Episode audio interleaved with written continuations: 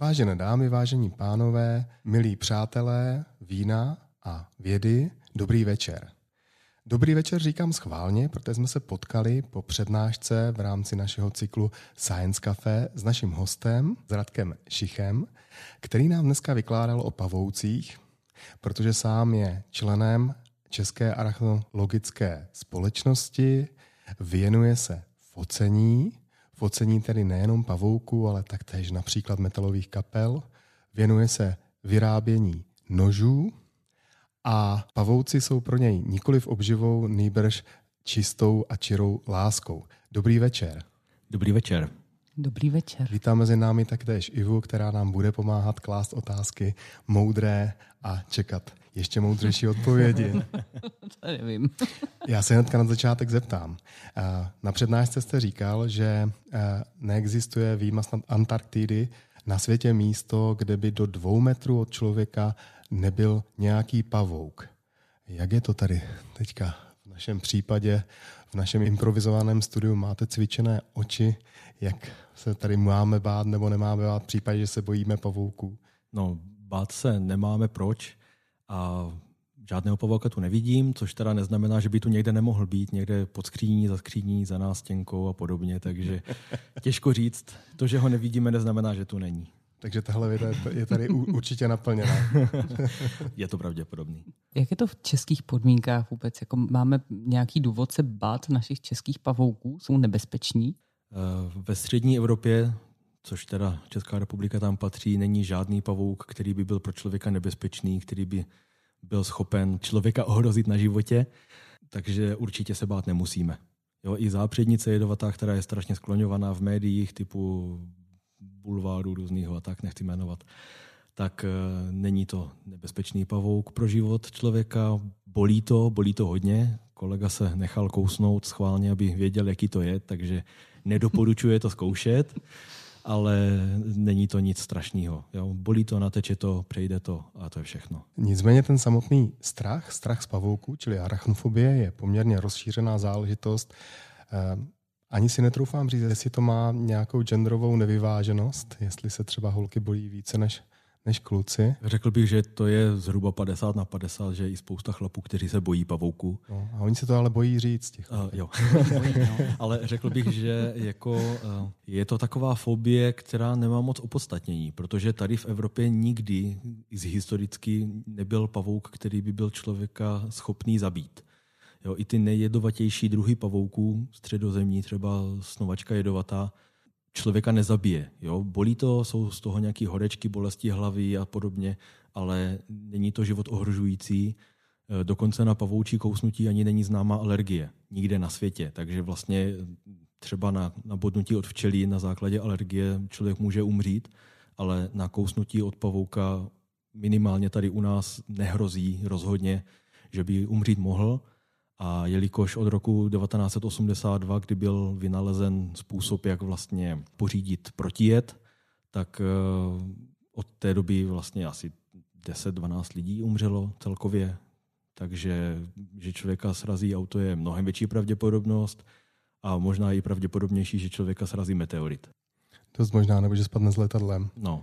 Vy jste hovořil o tom, že vlastně ten, eh, ta, ta bázeň pavouku má spíše původ v lidech že si to mezi sebou jsou schopni předávat? Určitě vlastně, když jsou děti malé a snaží se eh, nebo nasávají to, jak se mají chovat od okolí, tak se stává, že někdo v rodině, tetička, babička, matka, obvykle teda eh, spíš to bývají ženské, vyjeknou, když vidí pavouka a dítě hned si říká, a pozor, tady musím si dávat bacha, je to něco nebezpečného, pak přijde do školky, tam 40 dětí ječí, když uvidí pavouka a, a je to hotový. Je, je vlastně arachnofobie na světě. Takže potom se toho člověk jako těžko zbavuje, ale i to jde. Hmm. Nicméně od bázně k nějakému neutrálnímu vztahu je pořád ještě daleko k tomu, aby jsme mohli říct, že pavouky máme rádi, že jsme v nich našli zalíbení. Jak to tedy u vás bylo? Jak se může z člověku stát, že se zamiluje do pavouku? Přišel jsem vlastně k pavoukům tak, že jsem uh, fotil, když jsem začínal s focením, tak jsem fotil samozřejmě kde co všechno. A stalo se mi, když jsem byl se ženou dítkem, tehdy asi tři čtvrtě ročním na procházce, že žena najednou vyskočila na lavičku, dítě držela v náručí a, a e, křičela hystericky, že tady je červený pavouk a tady je další. Čímž jsme teda objevili novou lokalitu e, Stepníka Moravského, což je hodně vzácný pavouk, hodně pěkný pavouk. Vřele doporučuji si najít nějakou fotku, podívat se na něj, jak vypadá, protože ti samci jsou krásně zbarvení.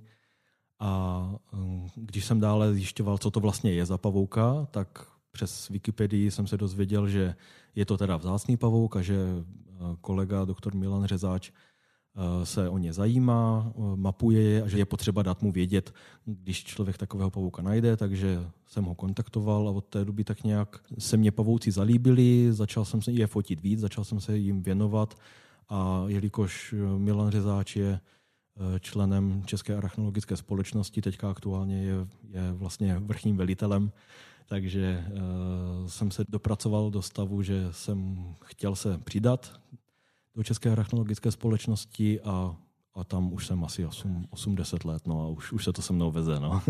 Právě je strašná spousta věcí zajímavých na pavoucích a to se mně hrozně líbí u jednoho kolegy arachnologa z Velké Británie, kdy on má takové heslo přeměnit strach ve fascinaci. A často právě zveřejňuje fotky, dává k tomu příběhy, dává k tomu zajímavé poznatky, zajímavá fakta. A když člověk se začne trochu tomu věnovat a začne si všímat, co všechno je na těch pavoukách zajímavého, tak eh, ta fobie tak nějak jako časem vyprchá. Jaká je ta nejvíc fascinující věc která se týká pavouků? Nebo co je vaše top 5? To, že jsou pavouci, kteří třeba žijou pod vodou? Nebo... Uh, ono toho je strašná spousta, co, co na těch pavoukách obdivuju. A jak jste zmínila třeba toho voducha stříbřitého, který, který dokáže většinu roku, většinu života fungovat pod vodou, to je jako úplně něco úžasného. Další věcí jsou třeba různé mimikry, jak pavouci napodobují mravence, aby se chránili před predátory. A to člověk stojí u stromu a vidí, jak tam pobíhá tisíce mravenců a vedle nich najednou je něco trošičku jiného a on to je pavouk. A na první pohled by si to člověk spletl. Nebo lepovka jižní, která plive pavučinu, nebo celkově lepovky plivají pavučinu, takže tím dokážou znehybnit uh, kořist, a nebo že, já nevím, pavoučí vlákno je jedno z nejpevnějších vláken vůbec z přírodní říše. A tak je toho strašná spousta, nevím, jmenoval jsem asi tři nebo čtyři věci, takže uh, nevím, co dál. Mm. Moc, moc. Moc, moc. Když se vrátím k tomu iniciačnímu zážitku, to vypadá, že se hrálo docela velkou úlohu štěstí. Velikou a že zrovna to byl takhle zajímavý pavouk vizuálně i tím, že byl vzácný, tím, eh, že má určitý způsob chování, který je úplně, nebo není úplně obvyklý, protože tady ti stepníci jsou většinu života zalezli v noře a pouze samci, kteří dospějí, hledají samice, vylezou ven. Vlastně při tom posledním svleku změní barvu z takové černé, lehce žíhané bílou, změní barvu v červeno-černou s bílými prvky. Na první pohled opravdu připomínají slunečko sedmitečné a vlastně to je brání, protože se pohybují eh, venku na, na otevřeném prostranství, tak vlastně slunečka žere málo co a toto je způsob jejich, jak, jak se bránit vlastně predátorům. Druhá věc je, že, teda, že jsou jedovatí poměrně dost. Takže když, když někoho kousnou, tak nepokouší je po druhé. Připust mi, že bych chtěl zažít stejný iniciační zážitek jako vy. Co všechno jste udělal vlastně správně? Nebo jak co se musí stát, abych teda takhle stepníka potkala ještě v tom množství, o kterém jste hovořil, to znamená, aby, abych byl obklopený stepníky? Tak jako obklopený je trošku jako nadsázka. Musíš ale mít sebou pravda... nějakou ženu, která má arachnofobii. To je, to je základní předpoklad hledání pavouku. Ano, arachnofob je velmi dobrý, protože tím, že se pavouku bojí, tak je dokáže velmi dobře vyhledávat. Jo? To máme vyzkoušený. Kdy nebo jakým způsobem najít stepníka? Člověk musí být ve správný čas na správném místě. Stepníci se vyskytují na zachovalých stepích, to znamená, těch v republice není zas tak moc a člověk tam musí být ve správnou dobu, protože pouze dospělí samci se takhle pohybují venku. To znamená, je to období zhruba několika týdnů, maximálně jednotek měsíců, kdy je možné je najít. Mm-hmm. Vyfotil jste hnedka toho prvního? Asi ne. Jo. Jo? No, měl jsem u sebe foťák a, a tak nějak jako jsem ho vyfotil, tehdy jsem ještě neměl makroobjektiv, myslím. Je to hodně dávno. Je to vlastně 14 let zpátky, takže nějakým způsobem jsem si ho vyfotil, ty fotky za moc nestojí, ale tak mám je schovaný jen tak jako pro sebe, jako takový doklad.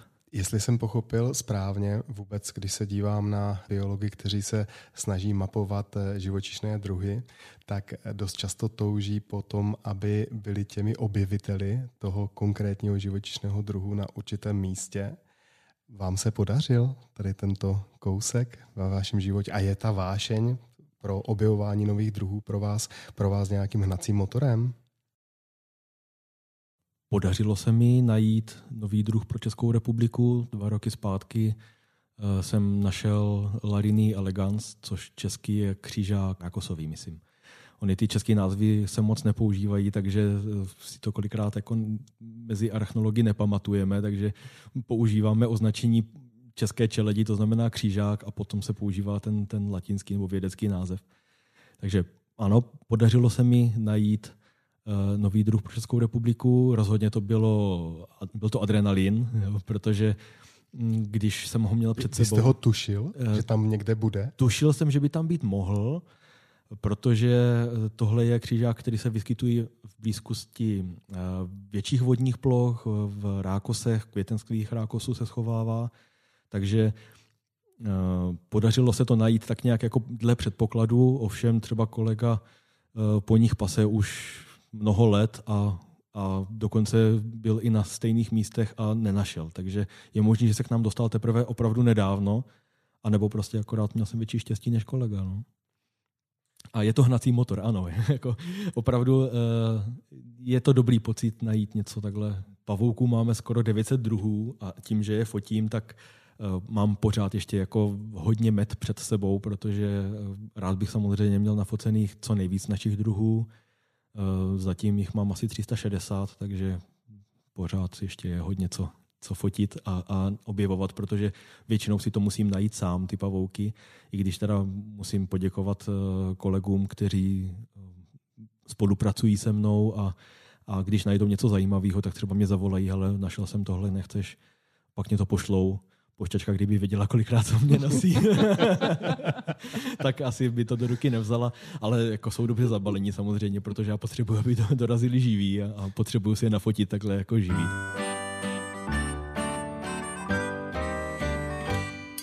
Teď máte nějakou část už jako zdokumentovanou, nafocenou sám, v nějaké svojí sbírce. Jak si vyberete ty další druhy, u kterých si řeknete, tak teď je doba?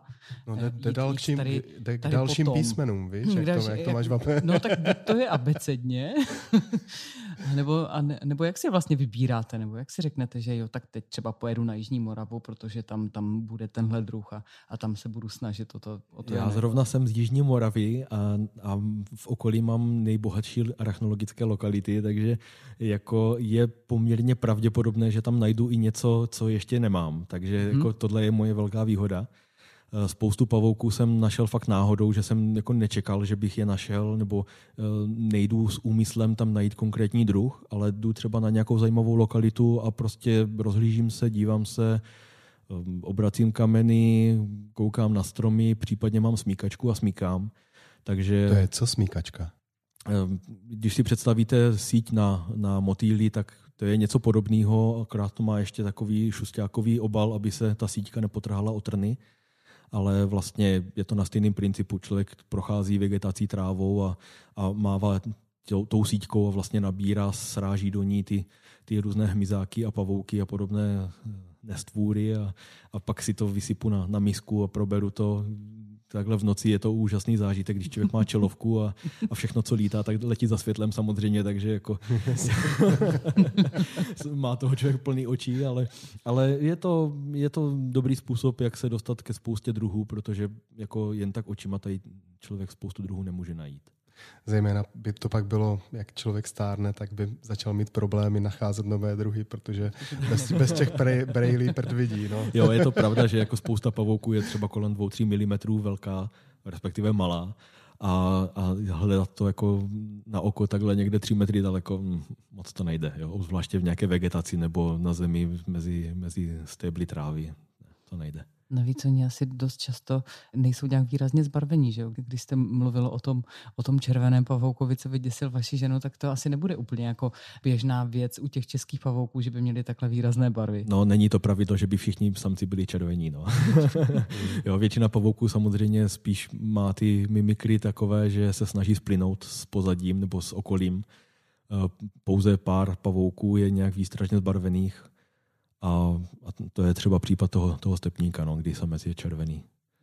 Pavouci asi nejsou koloniální, že by žili v nějakých větších lupách? Uh, no, naši přímo ne, ale je třeba druh stepníka někde africký, tuším, Stegodifus, kdy jsou vyloženě ve skupině, jsou dokonce i jakoby nakastovaní, kdy jsou někteří, kteří se starají o potomstvo, ty jsou takový jako nejméně agresivní, pak jsou kousky, které jsou agresivnější a ty loví a nosí vlastně kořist do toho svého hnízda a jsou další, kteří hlídají a takhle. Takže jako jsou pavouci, kteří dokáží spolupracovat, ne úplně u nás, možná kákavka pospolitá, která, eh, která dělá taková hnízda, kde, kde je víc pavouků pohromadě, nebo křížák mostní dělá takové kolonie, typicky na mostech, která opravdu žije, kdy je to pavučina přes pavučinu a kolikrát ty pavučiny jsou zapletený do sebe nebo spojený, takže, takže dokážou lovit i způsobem, že jeden něco uloví a z ostatních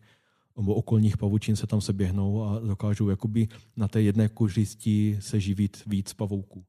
Ale převážně teda jsou hodně teritoriální pavouci a, a spíš jako likvidují snaží se buď teda schovat před větší kořist, nebo větším nepřítelem, predátorem, nebo, nebo naopak teda útočí na ostatní pavouky.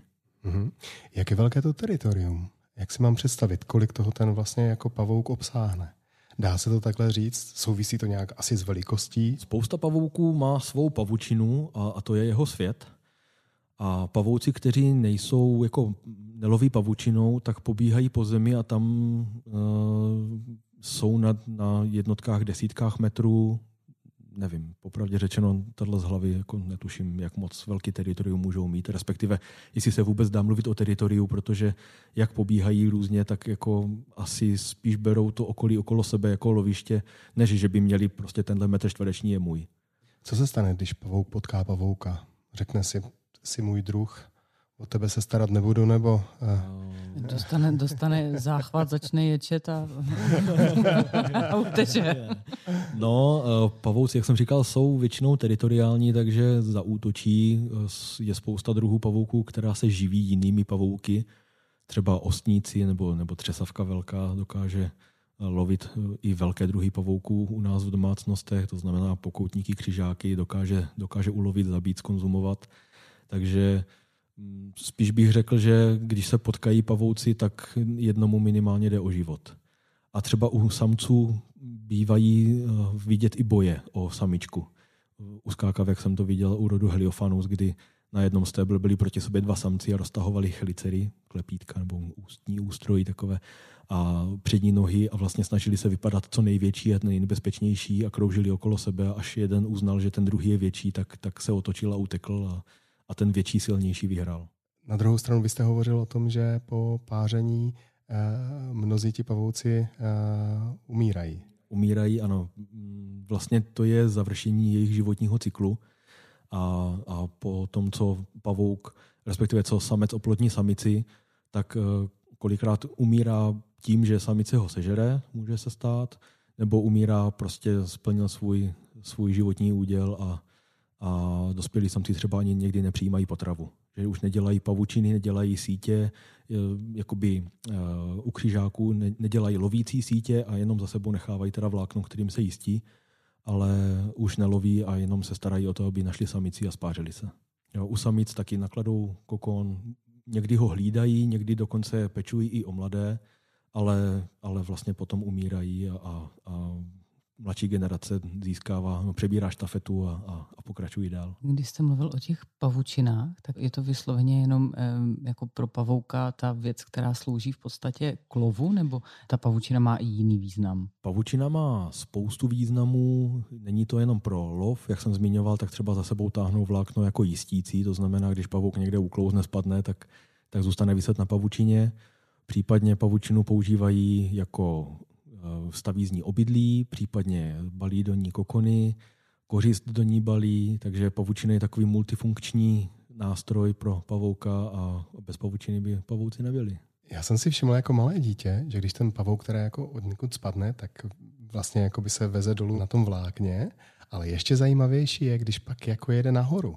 Kam on si to vlákno dává? No většinou ho balí a někteří pavouci teda recyklují pavučiny, takže bývá to... To ono teda opravdu žere při tom, když takhle jako leze nahoru? Jo, protože jsem nikdy neviděl, že by tam vysel nějaký kus vlastně pod ním, ale ono to opravdu vypadá, jako by mizelo v něm, tak jak jede nahoru. Pavouci takhle, když, když lezou nahoru po vlákně, tak to vlákno většinou balí a vlastně přidržují ho u sebe. Ale myslím si, že v tomhle případě nerecyklují, ale třeba křižáci pavučiny recyklují, že udělají pavučinu večer, přes noc chytají a ráno pavučinu vlastně strhnou, zbalí, sežerou a tím pádem vlastně doplní ty bílkoviny, takže můžou druhý den zase dělat další pavučinu.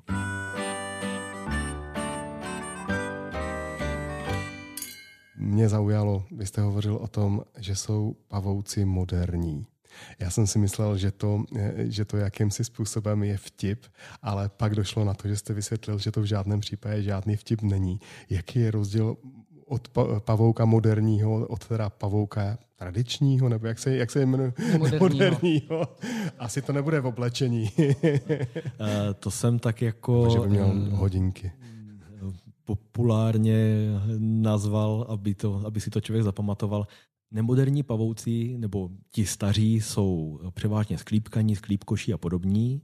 Moderní pavouci jsou ti, co tady vydáme u nás. To znamená křižáci, slíďáci, pokoutníci, třesavky. Eh, odlišují se v mnohých věcech, ku příkladu třeba způsobem, jakým eh, dokážou pohybovat eh, ústním ústrojím, těmi klepítky, těmi chelicerami, že vlastně ti nemoderní, ti sklípkaní dokážou pohybovat každou tou polovinou toho ústního ústrojí zvlášť mají je takové robustnější, silnější, zatímco ti naši moderní pavouci to mají jako klíšťky, takový eh, protichůdný, eh, ty hroty těch licer.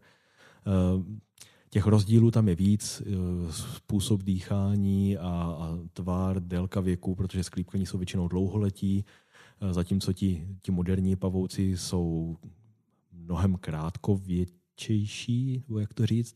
Většina žije rok, dva jsou teda i pavouci, kteří dokáží žít víc let, ale oproti těm sklípkanům, kteří dokážou žít třeba 30-40 let, eh, je to rozdíl. Mm-hmm. Znamená to ale opravdu, že ti, řekněme, moderní pavouci jsou tady s námi kratší dobu? Jsou, ano, jsou vývojově modernější, mají třeba víc druhů pavučiny, ti sklípkaní mají většinou dlouhé snovací žlázy, dlouhé snovací bradavky, ale produkují v podstatě jeden druh pavučiny. Teď se, nerad bych se pletl, já moc jako do sklípkanů jsem nezabředl zatím, spíš se zajímám o ty naše pavouky, ale co vím, tak uh, ti sklípkani dělají jeden druh pavučiny, takový jemný, uh, neúplně lepivý, většinou to dělají jako hnízdo a, a vlastně loví tím, že na kořist skočí nebo přepadnou kořist, zatímco ti naši pavouci, ti, ti modernější, ať už teda loví během jako, jako slíďáci nebo lovčíci, nebo teda dělají pavučiny k lovu uspůsobené, ale mají více druhů pavučiny, jo, třeba křížák má sedm druhů pavučin a různé typy pavučin používá pro stavbu pavučiny, ať už eh, ty základní vlákna nebo základní spirála, potom je ta lepivá spirála, další typ pavučiny se používá na uchycení vůbec té pavučiny eh, k materiálu, k podkladu. Jiný typ pavučiny používá na obalení kořistí a tak dále. Takže eh, rozdílů mezi těmi, eh, těmi moderními a nemoderními pavouky je samozřejmě víc, ale je to na, na dlouhé povídání a já na tohle nejsem asi ten úplně pravý odborník. Komunikují spolu mezi sebou nějak pavouci? Na co vlastně pavouk dokáže reagovat? Je to reakce na pohyb? Eh, vidí něco vlastně? Jak je ten pavoučí svět? Ač pavouci mají většinou 8 očí, kromě teda šesti oček a pár dalších druhů, který mají 6 očí, případně Uh, rod poroma může být i bez očí a možná těch, těch rodů bez okých pavouků je víc. To jsou ti, kteří žijí v jeskyních nebo v podzemních prostorách. Eh, většina pavouků má velmi slabý zrak. Dokáží rozeznat světlo tmu, maximálně nějaký pohyb. Výjimkou jsou třeba skákavky, slíďáci, nějací běžníci, kteří vidí dobře. Skákavky se dokonce dokáží rozhlížet, aniž by pohli hlavou, protože mají ty, ten první pár očí takový dlouhý protažený do hlavy, takový trichtýře to jsou. Kolem dokola toho trichtýře je sval, který dokáže s tím trichtýřem natáčet a tím pádem vlastně pavouk dokáže se rozhlížet. On jakoby skenuje to svoje okolí. Zbylých šest očí funguje eh, jako takové eh, rozhlížecí širokopásmé nebo širokoúhlé eh, objektivy, to znamená, má pokrytý v podstatě celých 360 stupňů kolem hlavy a ty dvě hlavní oči má na zaměřování se na kořist třeba nebo na nebezpečí. Má poměrně úzký úhel pohledu, ale tím, že dokáže se rozhlížet, tak vlastně si pokryje větší plochu a ty oči využívá na to, aby vlastně odhadl vzdálenost, na jakou musí skočit, protože ty skákavky většinou loví skokem, takže dokáže poměrně přesně si zaměřit tu kořist a dokáže vyskočit a trefit se na tu kořist tak, aby, aby vlastně zaútočil správně. Aby nepřeskočil ani neměl jakoby ještě nějaký prostor, který by musel překonávat, protože by vlastně tu kořist vyplašil. Vy jste mluvil o tom, že je dokázáno vědecky, že někteří pavouci umějí napočítat do čtyř. Možná nám řekněte, kteří by to měli být a jak se to zjistilo, protože to je docela zvláštní věc. Už, už zjistit to u jiných druhů zvířat je asi docela velký problém a u toho pavouka si to nedokáže představit vůbec. Vyšel článek, je to pár let zpátky, týkalo se to eh, skákavek rodu Portia. Jsou to skákavky, které žijí v Africe a v Ázii a celkově skákavky jsou velmi chytří pavouci. A tady tenhle druh, u něho se vědělo, že vlastně dokáže plánovat útok na kořist. Podle typu kořisti si dokáže vybrat strategii, jestli se bude spouštět třeba z nějakého listu z větvičky, nebo jestli bude útočit radši ze zadu na tu kořist a podobně. A právě vědci zkoumali, jak moc chytrý ten pavouk je a udělali takový labirint, kdy vlastně pavouk vykoukl, na nějaké vzdálenější ploše měl kořist, kterou si chtěl ulovit a aby se dostal k té kořisti, tak vlastně musel projít eh, nějakým labirintem, kdy vlastně neviděl na, na tu kořist. A vlastně vědci vyměnili tu kořist, dali tam víc kusů té kořisti a vlastně pavouk se zarazil a zjistil, že vlastně tam předtím byl jeden kus, teď jsou tam dva. A vlastně takovýmhle způsobem došli na to, že když těch kusů tam je víc než čtyři, tak pak už na to pavouk jakoby nereaguje na tu změnu a, a tím vlastně došli na to, že pravděpodobně teda ty tři, čtyři kusy jsou jako maximum, do kterých dokáže napočítat nebo zapamatovat si, že vlastně tam něco takového bylo. Což u pavouka, který vlastně ani moc nemá mozek, má takové jako nervové zauzlení, je poměrně dobrý, dobrý výkon. je to neuvěřitelné. Na druhou stranu to asi nějakým způsobem byla evoluční výhoda a pravděpodobně to souviselo s tím, s kolika vlastně kusy on se může asi potkat. Ne? Že v ten okamžik to pro něj asi bylo důležité, takže se uměl rozhodovat právě a větší počet kusů už asi nebyla běžná součást jeho života. A možná ho to může nějakým způsobem ohrozit, hmm. když je tam těch kusů víc, takže asi asi jo. A možná už se jenom nudil.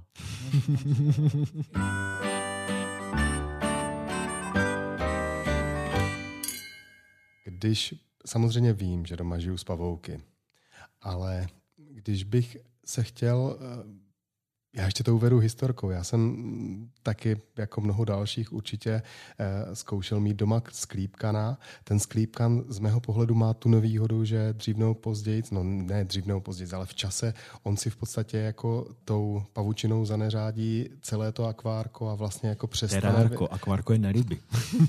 Děkuju. Bývalé akvárko, nyní jo, terárko. si, si zaneřádí tou, uh, tou pavučinou. Já ho vlastně tam přestanu vidět a pokud mu to nevyčistím, tak, tak on se mi v podstatě ztratí v nějaké takové divné džungli, jako když bych tam rozcupoval uh, plot um, bavlníku. Jo, když to, když to, mm-hmm.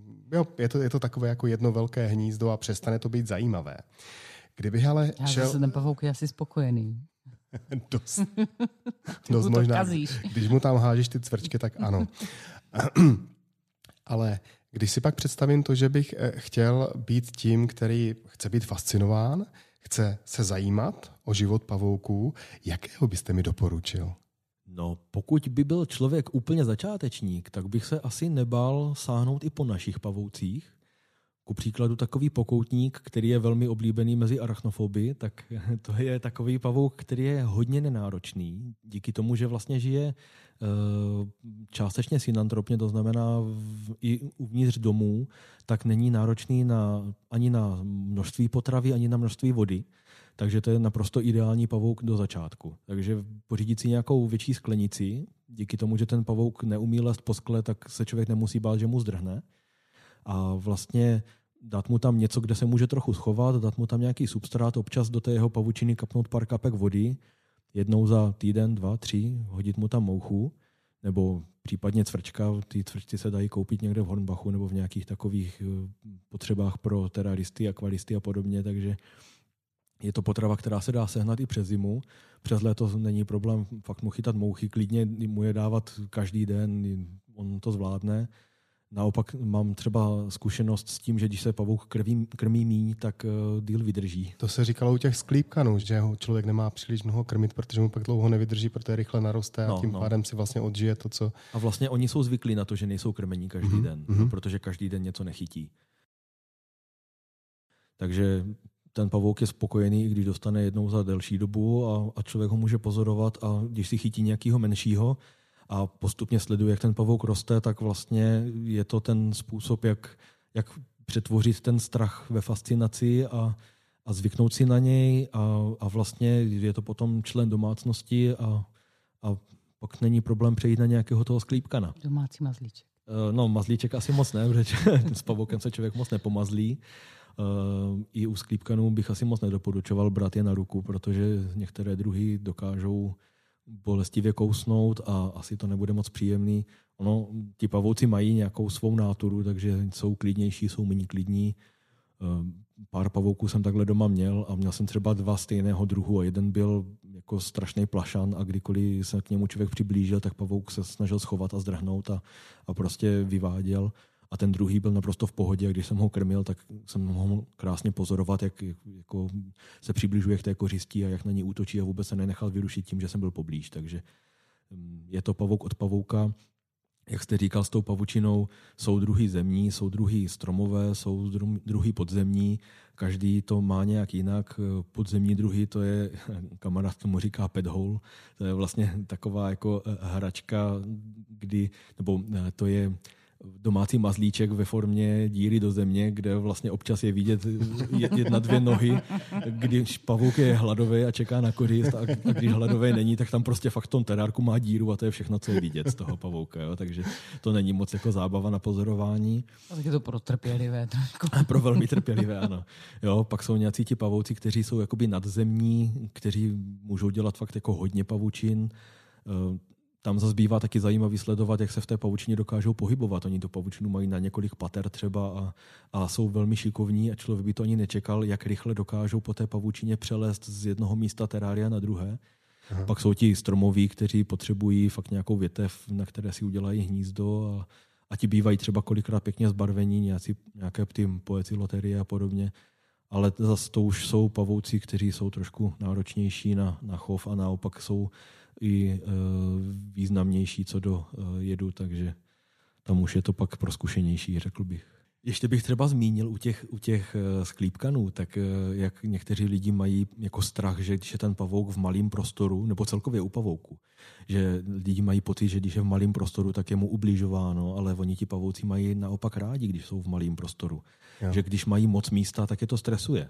Aha. Že oni hmm. kolikrát tady ti, co si dělají velký pavučiny, tak ta pavučina je vlastně jejich celý svět.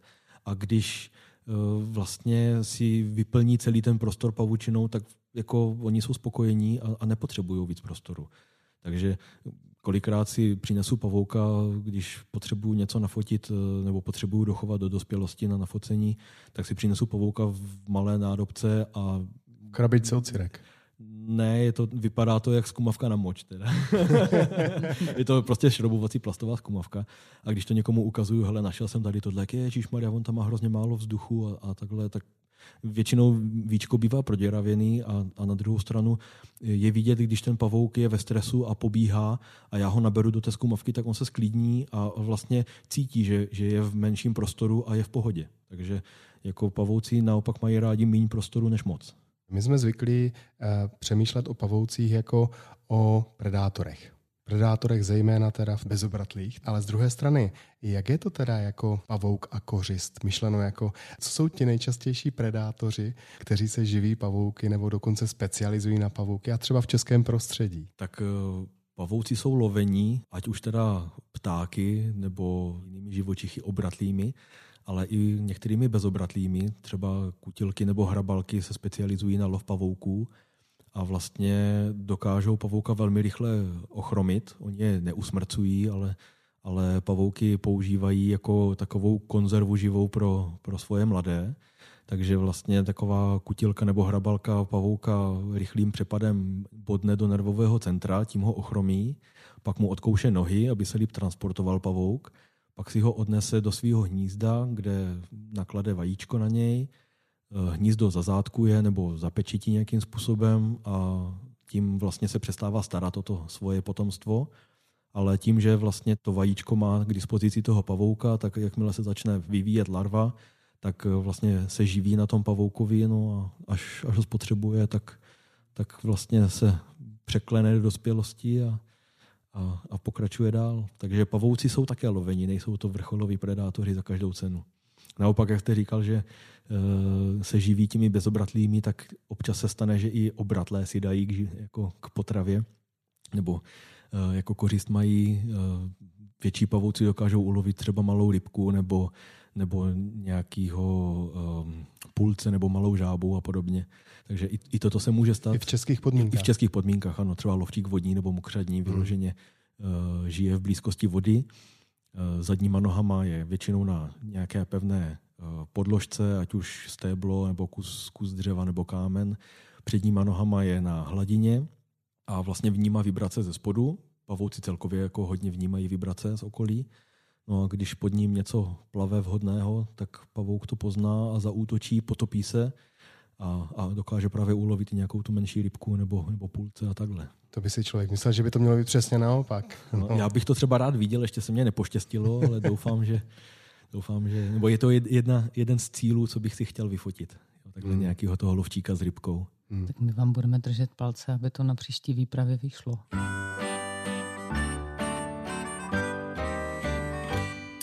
Přeji vám, ať se vám daří, ať jste více a více úspěšný jednak v tom mapování nových druhů na území České republiky nebo přesídliteli na, na jiné lokality, tak ať se vám daří v těch jin, jiných lokalitách. Děkujeme moc za krásné povídání, naschledanou a děkujeme taktéž za pozornost. A já děkuji za pozvání. Naschle. Já taky děkuji, naschledanou.